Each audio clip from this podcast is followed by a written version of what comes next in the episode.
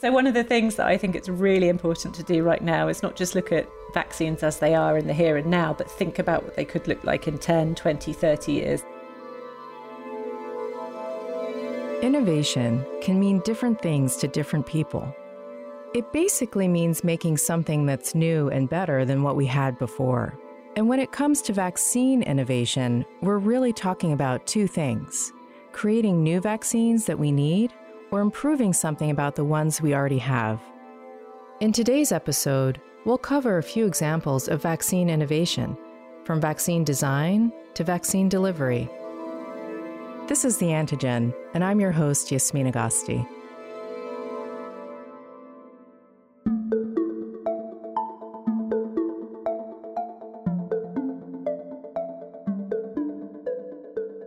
Trypanophobia.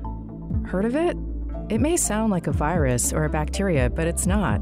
It's the official word used to describe fear of needles. Vaccines usually conjure up images of people wincing and babies crying. And while there are a few oral vaccines out there, like rotavirus and typhoid, for example, most vaccines do require a jab.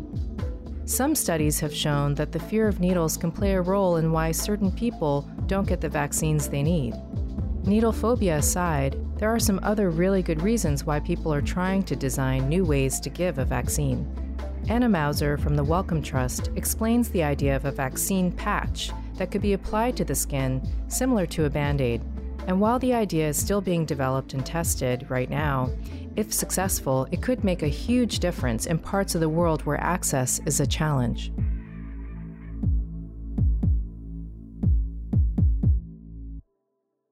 For me, one of the most exciting developments is microarray patches. They work by having thousands of teeny tiny dissolvable needles in them that can't be seen or felt. Researchers are currently studying microarray patches in laboratories and clinical trials. The hope is that once they can prove that a patch vaccine can work safely and effectively, they could be approved for use in people. And if you think about what it would look like to deliver, say, the measles and rubella vaccine or the polio vaccine that way, it's, it's hugely transformative. And one of the ways patches are exciting are, are because of things that people might not even be aware of. So at the moment, you have to store vaccines very, very carefully um, to ensure they're refrigerated so that the ingredients within them still work effectively. This is called the, the cold chain, and in many parts of the world, it's extremely costly and difficult to keep vaccines refrigerated, as you might imagine. I mean, they, they're delivered all over the world. So, patches could really make it so much easier to get vaccines to hard to reach areas and populations where at the moment it's incredibly challenging to reach. They also have the potential to cut waste and and ultimately be something that people can even apply on themselves. So, looking ahead, immunization could look very different in 10, 20 years. We might not even associate it with needles anymore in the same way. And, and that would have a small benefit just because for a lot of people, they don't really like needles. And we do wonder sometimes the extent to which that can be a factor in people not going and getting the vaccines they needed. You may remember from our global health episode something called the last mile. The term refers to the last part of the vaccine journey in developing countries that can be the hardest to complete, often due to lack of good roads, reliable transportation, or difficult terrain. It's a challenge that's been turned into an important opportunity for vaccine innovation. Some countries are currently overcoming this challenge with drones. Zipline, founded in 2014, uses drones to deliver certain vaccines, medicines, and blood products to people in hard to reach places. I spoke with Naa Yawson, who works with Zipline in Ghana. And when I asked Na if she could give an example of the kind of terrain they deal with, she mentioned Lake Volta, one of the largest artificial bodies of water in the world. The lake was created after the construction of the Akosombo Dam over the River Volta in the mid 1960s. We serve one health facility beyond Afram Plains called Eche, and that facility is separated from, let me say, the rest of the country by the Volta Lake. So if you have to go to that facility, you have to go on a ferry, and that ferry runs every two hours. So if you miss the ferry uh, at 6 a.m., for example, The next time you can get onto the ferry to Afram to that area, the HA area is two hours later. That will be 8 a.m. So you can imagine in an emergency situation or in the situation where you're having a vaccination clinic and you have to um, vaccinate, there are people waiting to be vaccinated. If I'm a health professional there and I need additional vaccines, I have to wait for the ferry to come, cross the lake to the other side, and then commute to the region, which is about three hours away. Before a Zipline can begin delivering, there is advanced preparation, including mapping out the route to the health facility. Uh, so what happens is that the process starts way before we even deliver the product. So it starts, let me say, months before the facility is actually even ready to receive the product. So we go in, we have our engineering team, our GIS team going to the health facilities to map out a route. So our drones uh, fly autonomously. They are not controlled uh, remotely. They fly on their own. So there's a need for us to map a route, a transit plant, right from the health facility to our distribution center. They go and process it and bring out a transit plan. Then that goes to the Ghana Civil Aviation Authority because they are the primary regulators for the airspace. Once we receive the approval, we go back to the facilities and uh, we train them on how to use the service. Once the health facility is trained on how to use the Zipline service, things get simpler. They can order a vaccine drone delivery at any time through a phone call, text message, or even email if they have access to the internet. So after we've packaged the product, it goes into the drone and it is launched to the health facility. Once the package is launched, we alert the health facility or whoever placed the order with us that uh, the package is on its way. Once the drone arrives and drops off the products, we also send them a message and they quickly go in to pick up the products and use it immediately or store it for use at a later time. The drones travel at 100 kilometers per hour and within an 85 kilometer radius. They fly rain or shine, day or night. Naa shared with me that to date, Zipline provides medical drone services to about 300 health facilities and has delivered over 6,000 vaccine vials to various areas in Ghana. As you can see, drones can be one approach to solving the challenges of overcoming the last mile. But there are other issues to address, like maintaining the cold chain. As described earlier, it's a system of storing and transporting vaccines at the right temperature. Alison Witkoff from the International Rescue Committee explains how certain settings are using solar panels and other technologies to do exactly this. So, in a lot of developing countries, for instance, there may not be electricity at the health center. So, with vaccines, you need to keep them stored at a certain temperature, and it's usually a cool temperature. So, if you think about the fact that you're in a sub Saharan African country and it's extremely hot and there's no electricity, once you get those vaccines to the health center, how are you going to keep them cold? How are you going to store them? So, we're starting to see a lot more solar panels in health facilities there's also even solar powered refrigerators. So that's a really great innovation that's going to help be able to store those vaccines. Another interesting innovation is that there's vaccine vial monitor temperature labels. So these are labels that go on the vaccines. And once the vaccine reaches a temperature that's above the temperature that it should be, the color on the vial changes. And then that will signal to the health worker that they should no longer be using that vaccine because it's no longer effective. It's also important for community health workers, or CHWs, to be able to keep track of the people who need them and when they need them. Innovations in mobile health are helping to address this issue in certain countries like Uganda and Somalia. Some other innovations that we at the IRC are looking at are low cost but high impact innovations. So, for instance, in Uganda and Somalia, we developed a mobile health platform technology. So it allows health workers to use mobile health technology on their phones to track children who have been vaccinated. It also allows them to see when children haven't come back to the health facility for their vaccinations, and then they can immediately work with CHWs who also have this mobile phone technology to go out and track those children to do follow up and get them to come back for the vaccination that they've missed. So far, we've talked about innovation in vaccine delivery to help improve access. But just as important is the innovation happening in the development of entirely new vaccines. Influenza vaccines are a great example of one area where researchers are focusing their efforts. Flu is a common and contagious respiratory illness caused by influenza viruses. Flu illness can be mild to severe, and when it's severe, the infection can lead to hospitalization and even death.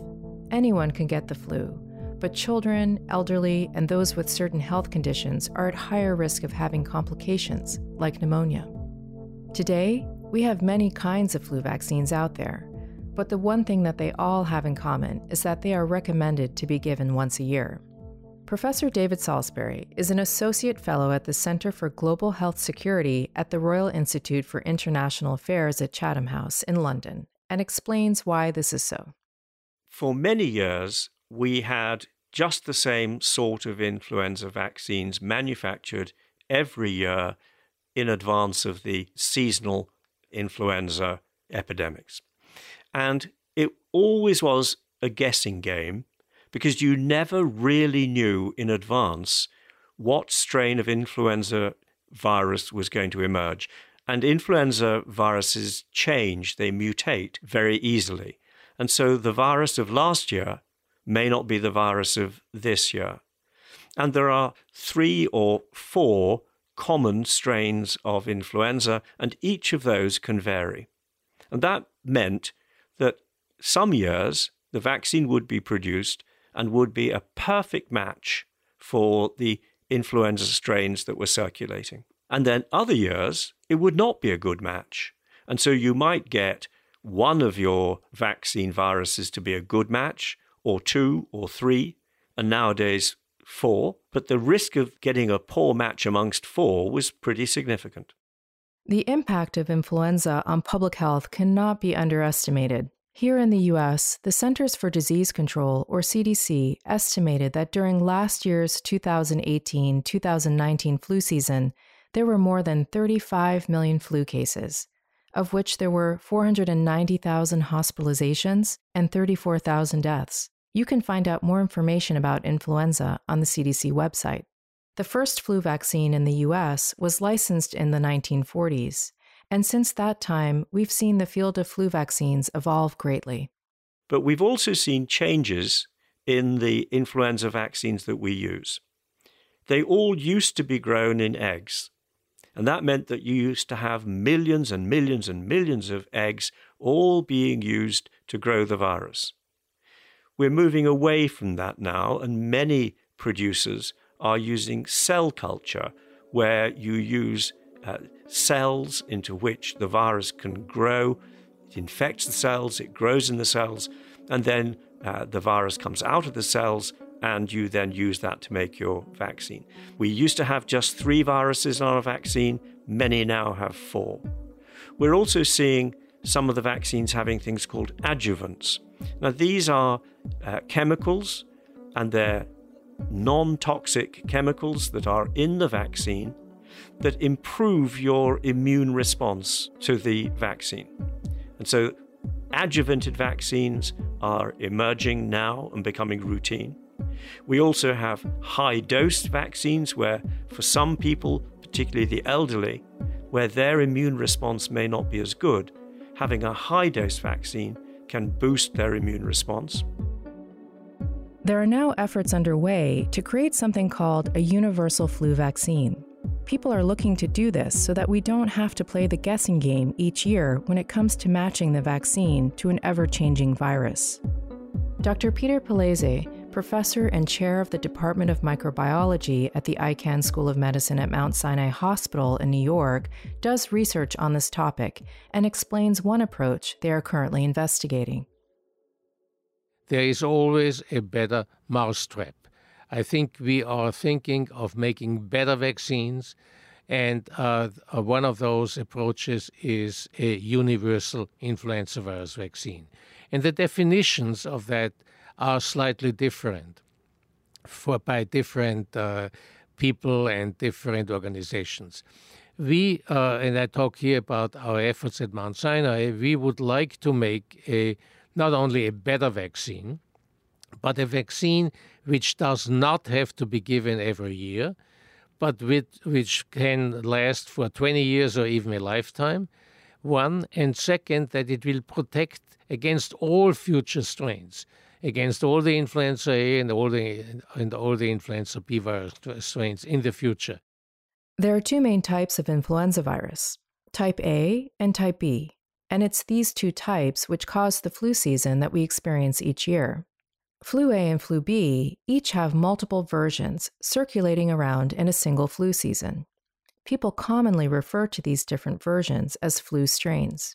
To make things even more complicated, especially when it comes to making a flu vaccine, these flu strains change from year to year. So I asked Dr. Palese if he could describe the virus and how understanding its structure could help scientists to design a universal influenza vaccine to target the right part.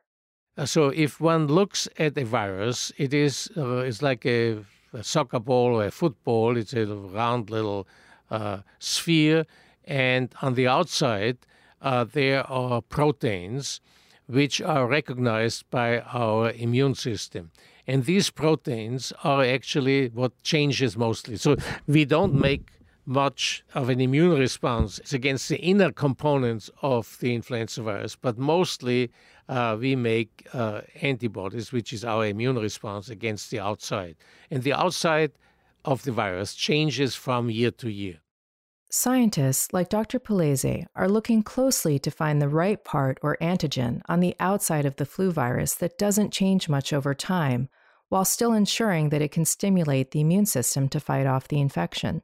Their hope is that by doing this, they can design a single flu vaccine that will protect a person against many different flu strains for a long period of time. Up until this point, the Antigen podcast has focused on prevention vaccines, which are used to prevent serious infectious diseases. There are now vaccines being developed to actually treat a disease that's not an infection cancer.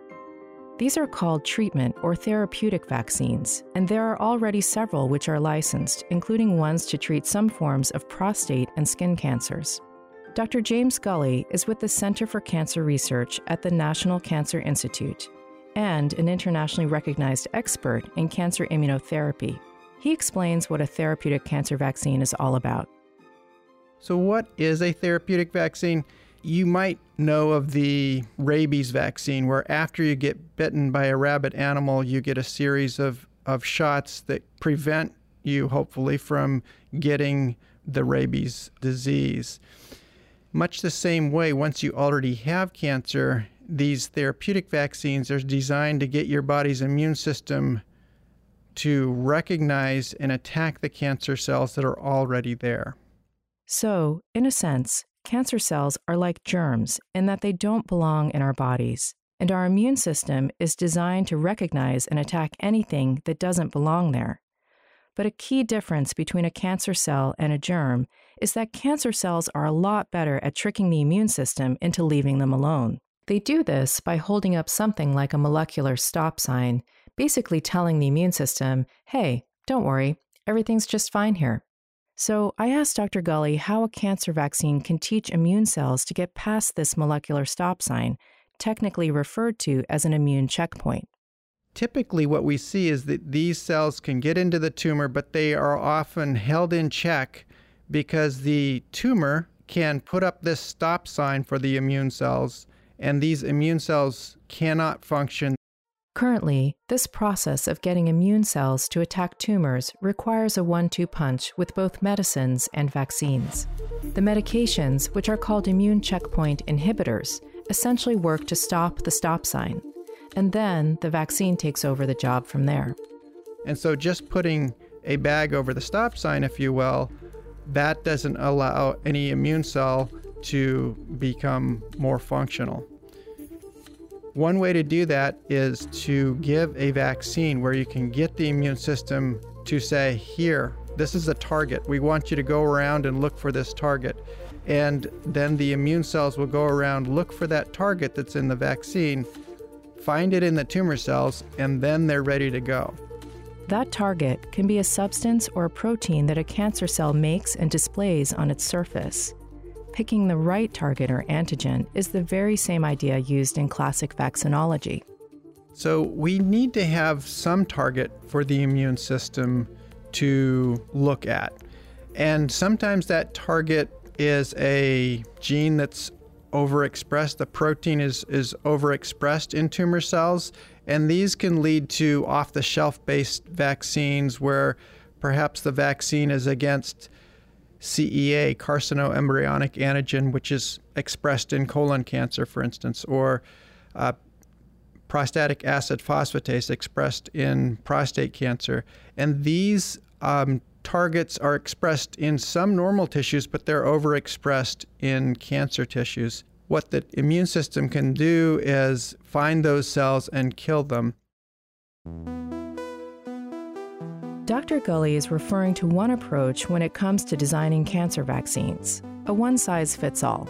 This kind of cancer vaccine targets an antigen that you find in many people who have the same type of cancer.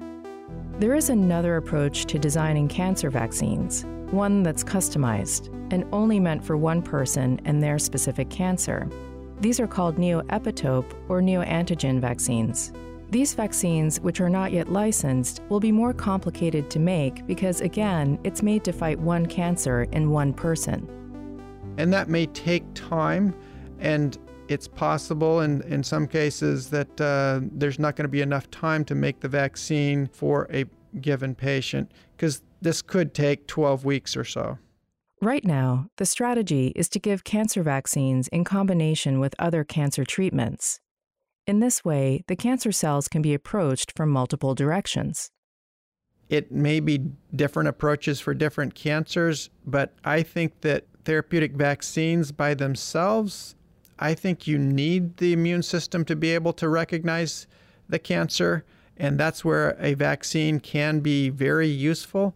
I hope that there's going to be a future where we're going to be able to use combination immunotherapy approaches with vaccines, checkpoint inhibitors, and other things to allow those immune cells to work best in the tumor microenvironment.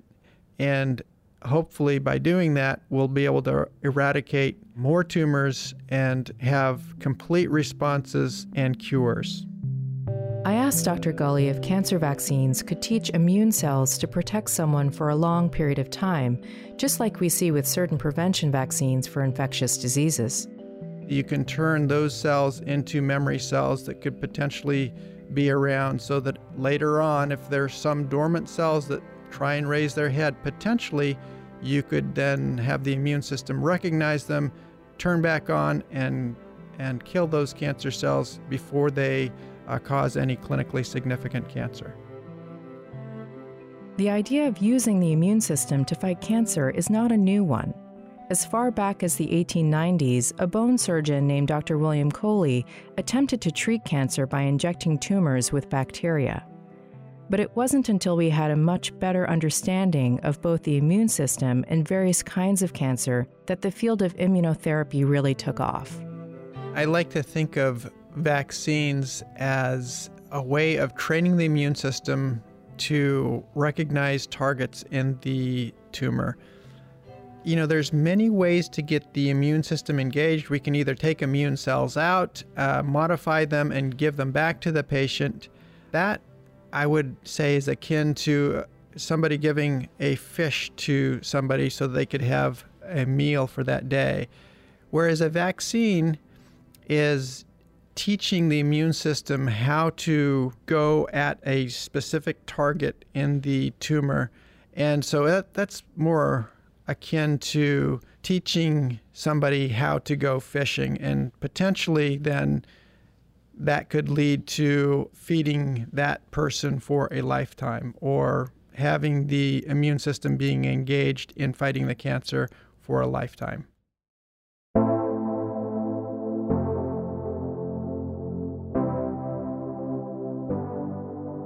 Next and very last episode, we'll wrap up everything we learned thus far and continue to look forward to the future. We'll examine the potential of vaccines to help fight emerging global health threats like antibiotic resistance and new disease outbreaks like coronavirus, as well as understanding the potential of vaccines to help us lead healthier lives from the moment we're born to older age. A lot of people talk about disease X. It sounds like it's out of a Hollywood film, but this coronavirus is an example of disease X. It's a disease we haven't seen before, one that we don't know. And so there's a process then of identifying that disease, decoding it, and understanding how it works, and then using that knowledge to build a vaccine. And I think we're getting better at doing that rapidly, but we've got a long way to go. Until then, take time to rate and review the antigen. It helps new listeners to find the show. Many thanks to the Pfizer Antigen team and Wonder Media Network for helping to produce this series. To learn more and find other podcasts just like this, visit Pfizer.com slash podcasts. Thanks for listening, and talk to you soon. This podcast is powered by Pfizer.